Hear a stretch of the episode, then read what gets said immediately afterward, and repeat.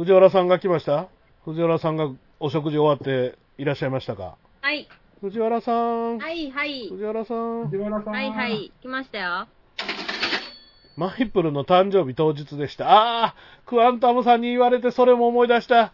全然知らんのに誕生日おめでとうございますって言った。なんか NGK でなんかやってましたね。ドンシンクフィールのイベントっていうのが、それこそ番組始めて、2回目の収録の日なのよ、あれ。うん。あ、違う。3回目か。あれ？収録としては2回目なのかな？よよくわからない。忘れましたけど、イベントあるよって、今来た藤原夏子先生に言われましてね。うんうんほんなら行くわと。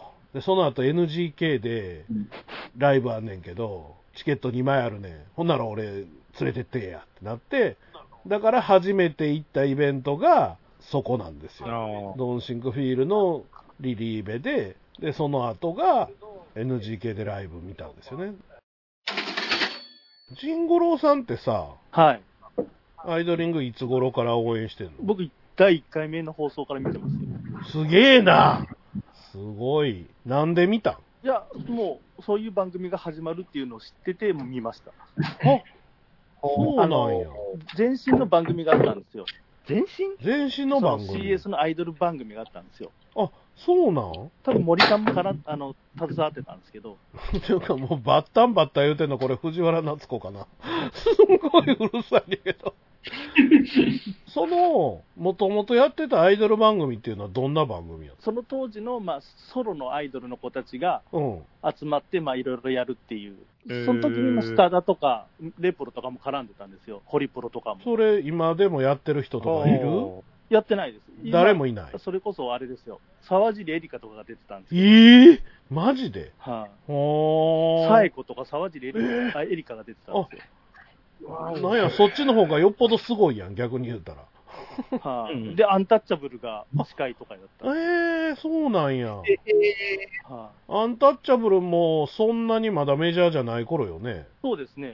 その前がヤルセナスがうん。MC だったんですけど、やるせなす。中村さんの方がう者の女の子にちょっと、追い出しちゃったんや。前者の女の子を口説いちゃって、うん。クビになって、アンタッチャブルになったんですけど、いろいろあるな。今、株でちょっと有名になってる、あの、杉原杏里はいはいはいあはいはいはいはいはい。うんはい、あの子がスターダにいたんうですーん。けど、スタダのタレントにちょっとこう、ちょっかい出しちゃったんで、ええあ、そうなんや。それがまあ4期まであって、うん。僕は5期があると信じてたんですけど、うん。そしたら、その、新しい番組が始まるよってなって、うん。それがアイドリングでしたね。へえ。ああ。へそれは知らんかったねう。ん。それがおにゃんこクラブで、はい、アイドリングはチェキっ子みたいなもんやっちゅうことやな。はい、つまり。ボックス以外の事務所はほとんど前の番組で絡んでるんですよ。ああ。鍋プロ、小木。鍋プロも、はい、ホリプロ、レプロ。でも、スタダはいないもんね、アイドリングに逆にね。スタダが絡んでて、あと、フィットワンフィとか。ットワンもいたかもしれないですね。うーん。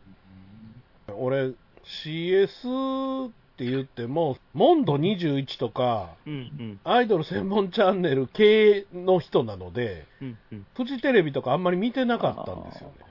うん。フジテレビ見るとしても、平野綾だけ TV とか、ああ。そんなんは見てましたけど、前、CS で、ドールズボックスっていう、高見沢さんかなんかが絡んでるうん。アイドルがあったんですけほど、うそこにルーリーがいたんですよ。へー。ウィキペディアで読んだ。ルーリーと、あの、大島優子がいたんですよ。大島優子もそこにいたんや。ああ、そうだ、そうだ、うん面識があるっていうの、なんか一回聞いたことある。うーん。へえ、同じグループにいたんやね。もう一瞬で終わりましたけど。やっぱりね、いろいろやっぱりいろんなことをやってきて、AKB だって当時はどうなるかわからんかったもんやしね、始まった頃はね。はいだってむしろアイドリングの方がテレビ局もついてるから、強かったはずやね、スタート。そうですね。うん。出城は多かったですよね。そうそうそう。うん AKB が最初に絡んだあの、AKB アイドリングの時に、俺は当時のことは知らないけれども、AKB がむしろアイドリングの胸を借りる感じやったはずやね、企画のスタート時点は。うんうんところが、結果見たら知らん間に大きく抜かれてて、大きくこう間を空けられてたっていうのが、まあ実情やからね。うん。スノセレの時に多分、AKB とアイドリングの CD の売り上げの差って1万枚もなかったはずなんですよ。なかったやろね。はい、最初そうだったんですよ。というかね、スノセレがそれに追いつくぐらい売れてたら、逆に言うと、アイドリングという番組に2期生がなかった可能性かってあるからな。ああ、そうかもしれないですね。うん。スノセレが売れてたら、あの9人のまま行ってる可能性があるので、2期生ってテこ入れのはずやから、1期生の時から大概、そのバラエティのあれやけど、でも、ネシン TV とかを見てても、うんうん。基本アイドルにああいうのをやらせたりするっていうのは、うんその当時の潮流なのよね、うん。うん。実は。第三惑星アイドルとかうんもそうやけど、キョモが出てたやつね。うんアイドルに無茶ぶりをさせたりして、そこからグループを作っていくっていうのは、一つの潮流の中にあるわけで、でアイドリングだけが突出してたわけじゃ多分ないんですよ。うんただその中で、アイドリングが、まあ、生き残りをかけるためにいろいろやってる中で2期とか入れてバラエティ色の方が強くなっていったのは確かやろうからね。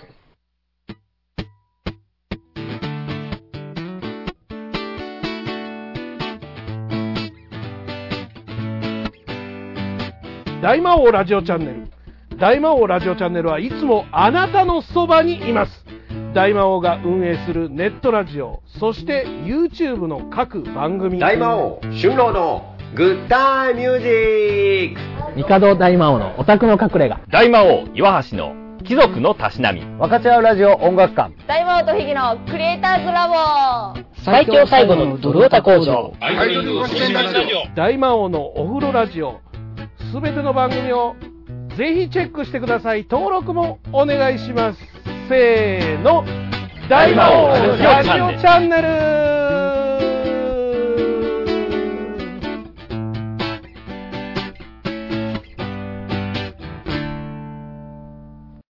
そういえば、あの、サトレナがちょっと輝きを増しててよかったな。輝き増してます輝き輝きを取り戻してた感じですかね。ああ、そうかあな。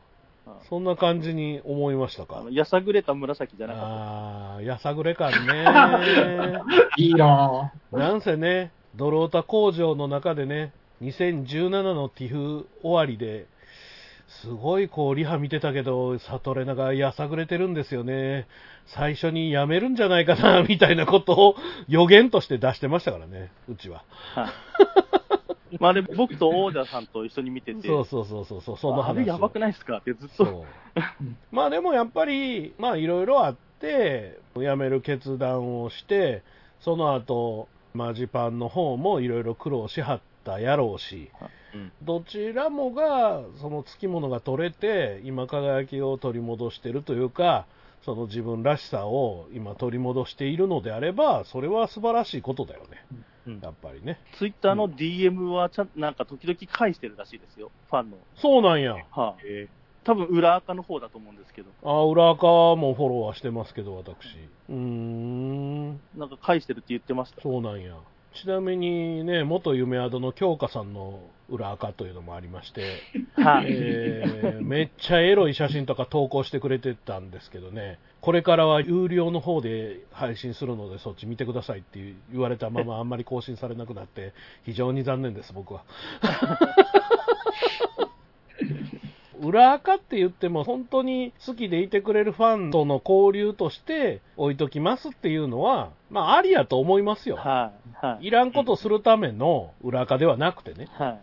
うん。濃いファンだけが来てくれる裏垢。うん。今はね、簡単にファンクラブがネット上で作れるので、うん。確かに有料の方に移行するっていうのも一つの手もう今、ファンクラブとも言わないでしょ。オンラインサロンでしょ、オンラインサロン。オンラインサロンね、うん。サロンね。昨日からメンバーや増野さんのツイッターやインスタが嬉しいですねと、勝尾さんですが。ねいや、だからやっぱりね、武道館やった時もそうやし、武道館の時にね、ずーっと僕らあの2階席を見てまして、あそこにアイドリングメンバーが集まんにゃいうとこずーっとこうやって上見てたら、カオルンとフォンチが抱き合ってたりとかね、なんかそういうのってやっぱり嬉しい部分がありますよね。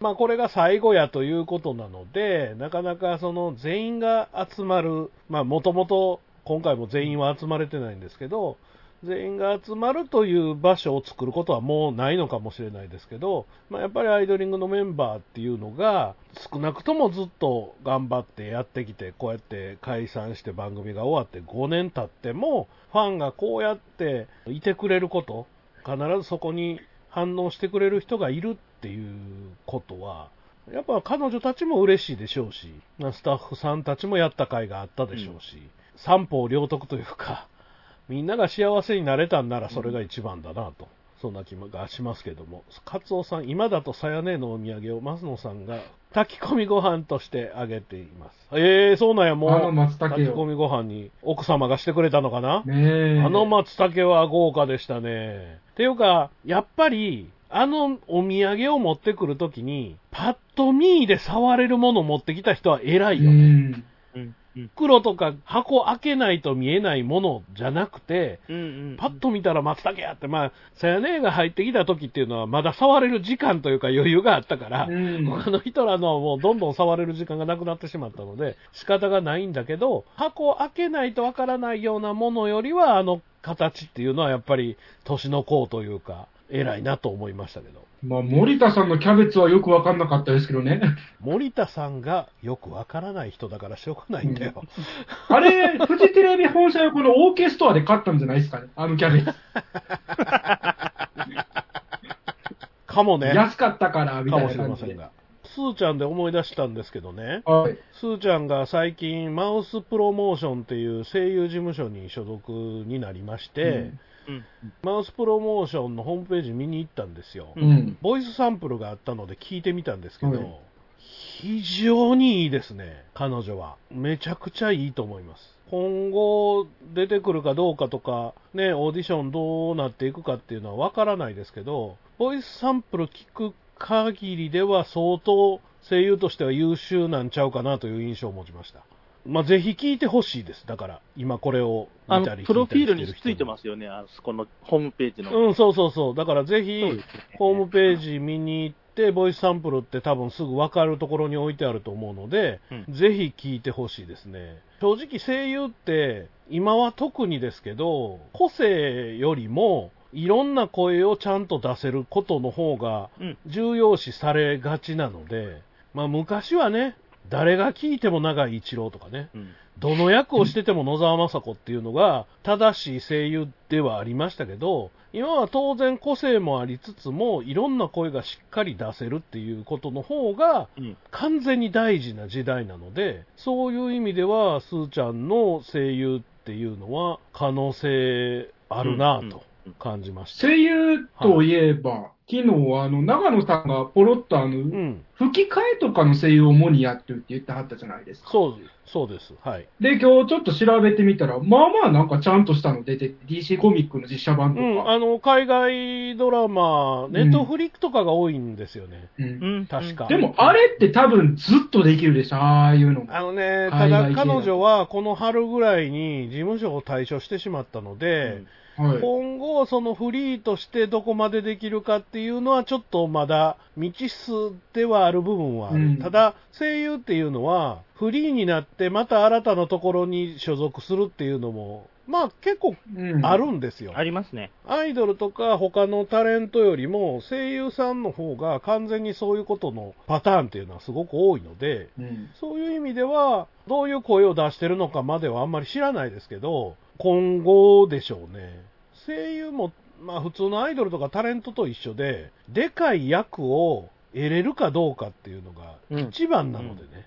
アイマスとか、ラブライブ1個掴んだらもう勝者やからね。まあ、アニ伊藤あかりがそれですよね。そううん。あかりがもう、禰豆子を取ったっていうのだけで、テレビ出まくってるっていうのが、そうです。わかりやすいじゃないですか。昨日ね、大坪由香さんの結婚が発表されましたけど、彼女もアイマス声優っていう風に出るわけですから、うん。大坪さんのこと自体を知らん人でも、アイマス声優大坪由香が結婚って書かれたら、あ、そうなんやと思うわけじゃないですか。うん。そういう役を掴んでるっていうことがやっぱり一番でかいことなので、うん。そこのチャンスを得れる場所に入れるかどうかですよね、結局ね。うんチャンスをものにできる、つまりオーディションっていうのをまず掴まないと。オーディションに出れる権利をつかまないと、オーディションには絶対受からないわけですから。うん。うん。ですかね。カツオさん、セリナさんのツイッターで声優のバイトを落ちたネタを上げていますね。え？ーまあ、声優のバイトも、ある意味オーディションみたいなもんですそれ、よくわかりませんけど。どうやって落ちるんでしょうね。不ね思議ですね。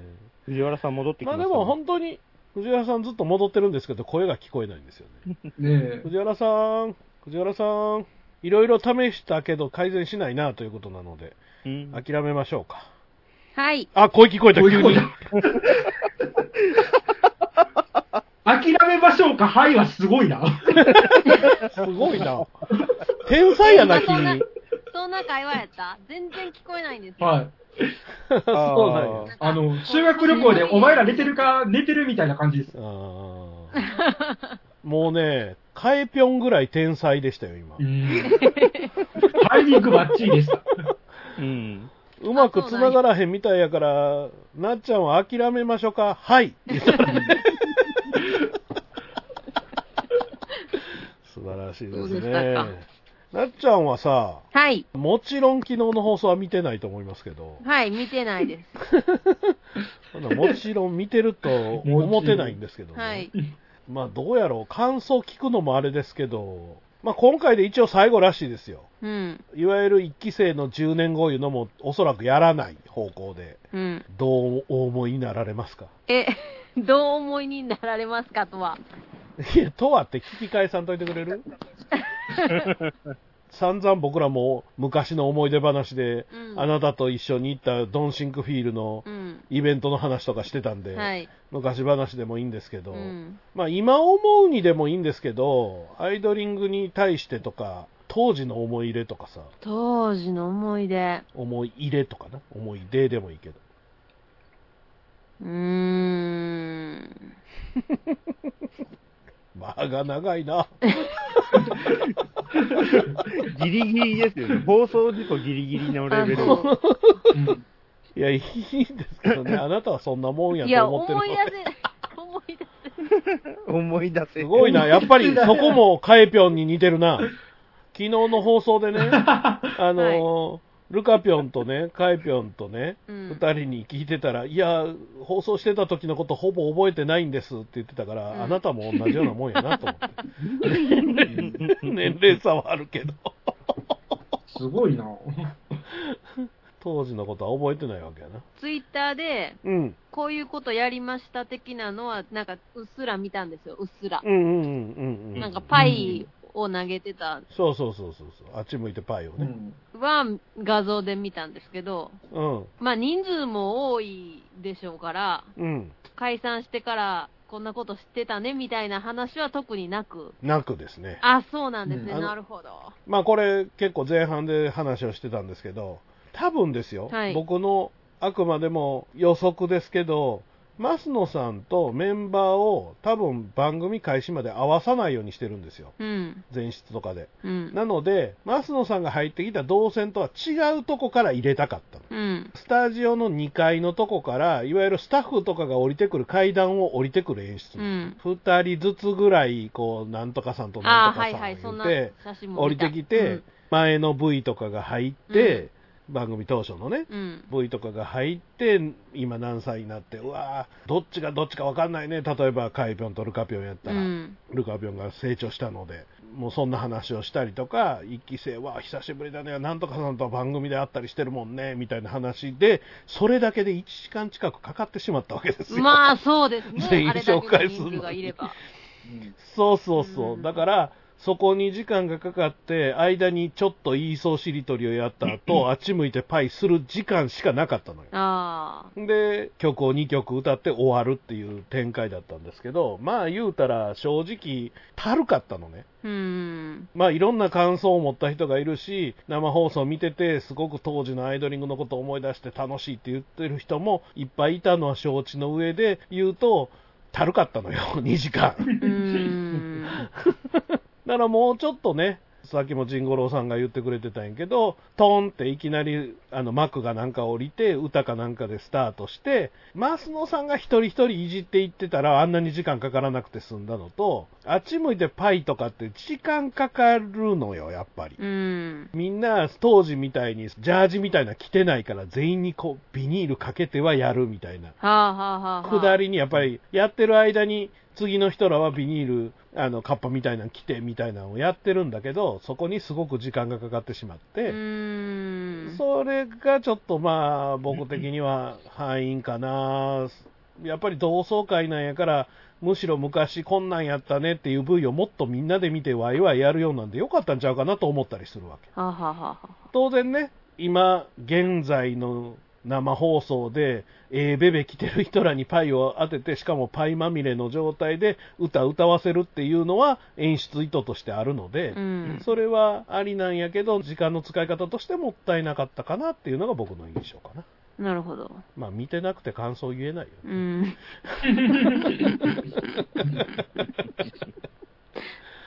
多分、うん多分あなたの場合は今後も見ないやろうっ て。すーちゃんが声優事務所に入ったことは知ってる？あ、それは知ってますよ。ボイスサンプルって聞いた、いや、そこまでは聞いてない。ぜひ聞いてくださいよあ。素晴らしいですから。えやっぱり演技力、ずっとこうお芝居ね。いろいろドラマとか映画とか舞台とかで鍛えてきた甲斐があったなっていう、ちゃんとした根の張った演技力ちゃんと持ってはるんで、そうですか。ボイスサンプル聞いて、スーちゃんの声本当にと思うような声出してるからね。へえ。もう全部スーちゃんやなって思うような声じゃないのよ。素晴らしいですよ。うん。あなたをアイドリングに誘った張本人ですからね。まあまあまあまあまあまあ。一番スーちゃんが可愛いなと思いました。あの集合写真見ても。ああ。まあまあ言うてももう、うんその、引退された方もおるわけで、うん。まあまああれですけど、うん。やっぱり一番可愛い。ね。うん。まあでもね、か三宅さんとかもすごい綺麗になったなと思うのと、あと菊池さん子供産んで戻ってないなっていうのと、くらいかな。伊藤優奈は子供産んでも全然変わらねえなと。ううんん。うん。ミラッチョが中国系のパブやってるママみたいにな。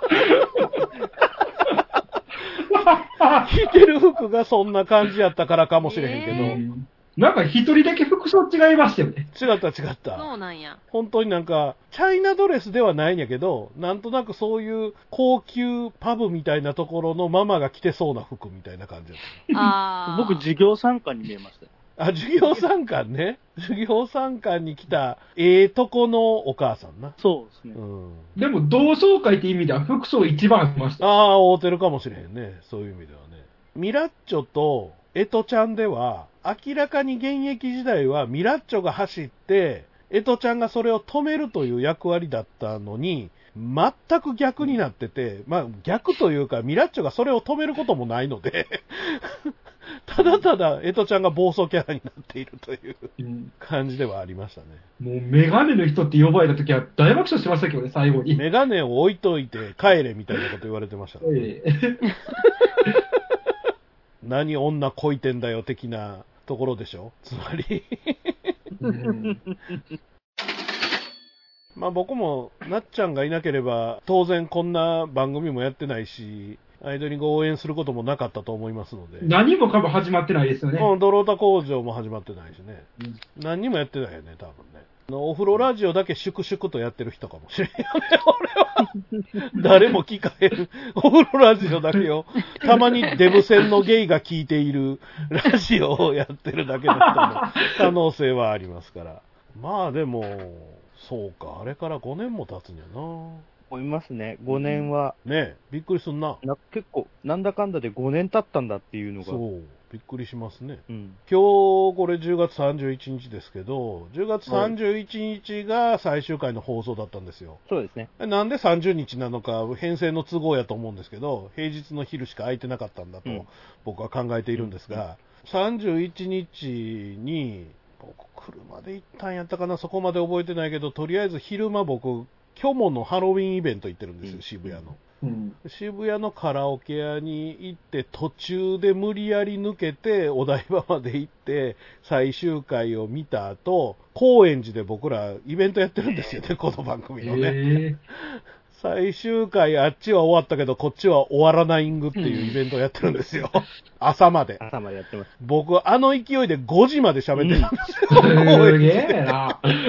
アイトさんはいましたよね。なおさんが、虚無のイベントからお台場に移動していって、階段が辛いって言ってるの。そうそうそう。球体の方に大野さんは当たってたんで、うん。球体に登っていくあの階段あれがすげえ辛いって言ってそう、たっていう辛かった。ギリギリだったんでね、特にね。ひいひい言いながら上がりましたわ。そういえば。まあでもそれから5年ですよ。そうですよ。どんどんもうね、おっさんになってう。ん。いや、うち5年前なんてまだ学生なんで、学生って高校生か。いや、5年前はまだ大学生。もう大学生にはなってんねんな。だってなんですけど、当時最終回とか武道館で全部平日でしょ？あ、そうか。うんで、行かれへんかったよね。だからね、当時はまあ今社会人で有給使える特権階級にいるんで、休もう思えば休みますけど、スーちゃんのだから卒業の時も高校生なんで行けなかったですし、平日で。。それこそ今お台場なんて30分で行けるような距離に住んでるんで、もう10年早く生まれてればって思います。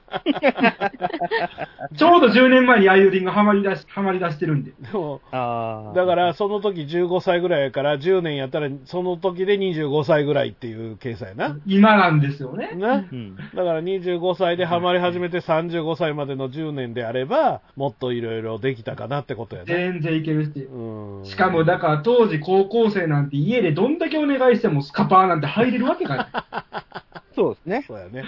わかるわわかる。今でこそ放送の法律が変わって、あの、ネットの同時中継ができるようになって、はいやっとはいはい、フジテレビ1のスマホで見れるようになったんですけど、当時オンデマの配信なんで特番は配信なかったんで、ほとんど。そうやったああ、なかねった。ですね。そうやった、そうやった。うんでも、うんよう考えたら、うち中学生の頃、10年前にサブスクを経験してるんで、ん？要は FOD って今でいうサブスクでしょ。あ、そうか、そうか。そうね。そうか、アイドリングだけでもサブスクはサブスクなんやな。そうです。あれ FOD 全体入ってなくてもアイドリングだけ変えたもんね。そうです。だから当時、あの、うんクレジットもないんで、ファミマにウェブマネー買いに行って、入金して、残高いくらか書いて、紙に。そういう管理してたんですよ。お小遣いうん、ちぎってちぎって。すごいはいはいな。はいはい。だからいろいろ思い出しましたよ。今日来てないけど、王者くんもそんな感じやんかです。よね、あの人もう。ん。王者くんはなんと、第1回目からティフ解禁賞の男やからね。当時高校生で。うん彼も別に東京在住ではないからね。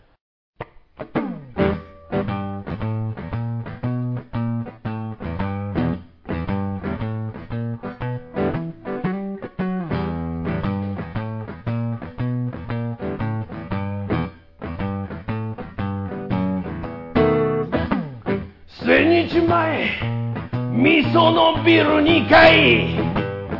上がってすぐライブカフェバー。プラセボ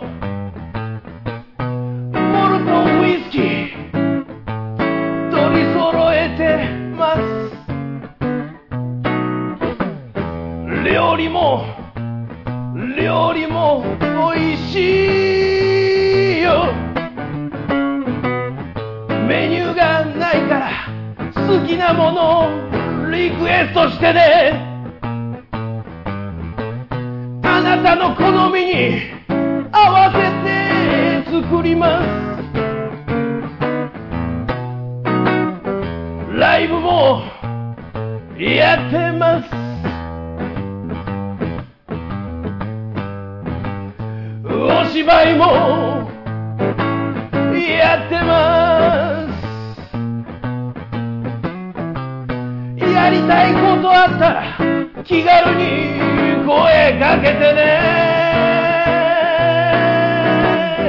千日前味噌のビル2階上がってすぐライブカフェバーブラセボに今日も明日も飲みに